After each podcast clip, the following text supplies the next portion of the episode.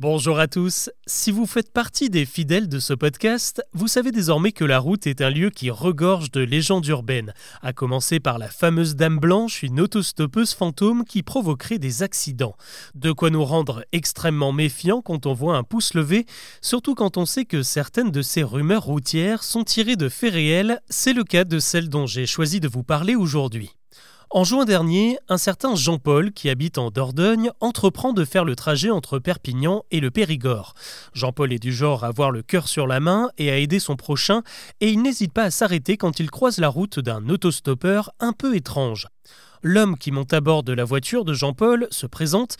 Il s'appelle Marcus, il a 80 ans, il est suisse et traverse une grosse galère puisqu'il s'est fait voler toutes ses affaires ainsi que son véhicule lors de ses vacances en France.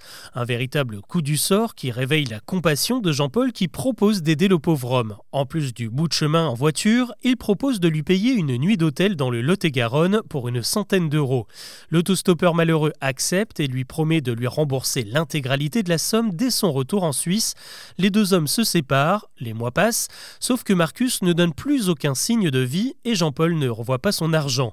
Il décide alors de porter plainte, comme le raconte le journal Sud-Ouest qui relate cette affaire, mais une fois au commissariat, les policiers annoncent que la plainte n'est pas recevable, car Jean-Paul a donné cet argent de son plein gré, il n'y a pas été contraint et Marcus n'a laissé aucune reconnaissance de dette.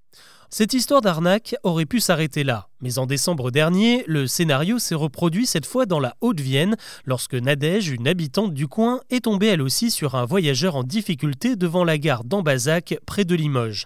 Il lui a raconté avoir tout perdu après avoir attrapé le Covid et qu'il devait rentrer en urgence à Strasbourg.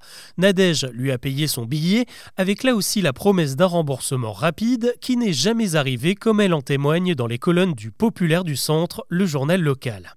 Si ces deux affaires paraissent similaires, c'est parce que selon les enquêteurs, elles concerneraient un seul et même escroc surnommé Max le Suisse. Et les deux victimes dont je viens de vous parler ne sont en réalité que les dernières d'une très longue liste puisque cet escroc professionnel sévit maintenant depuis plusieurs dizaines d'années un peu partout en France. Il s'est même fait attraper en 2009 et a été relaxé par le tribunal correctionnel de Brive-la-Gaillarde pour les mêmes raisons que celles évoquées par la police. S'il abuse bien de la confiance de ses victimes, il ne les contraint à aucun moment à lui donner leur argent.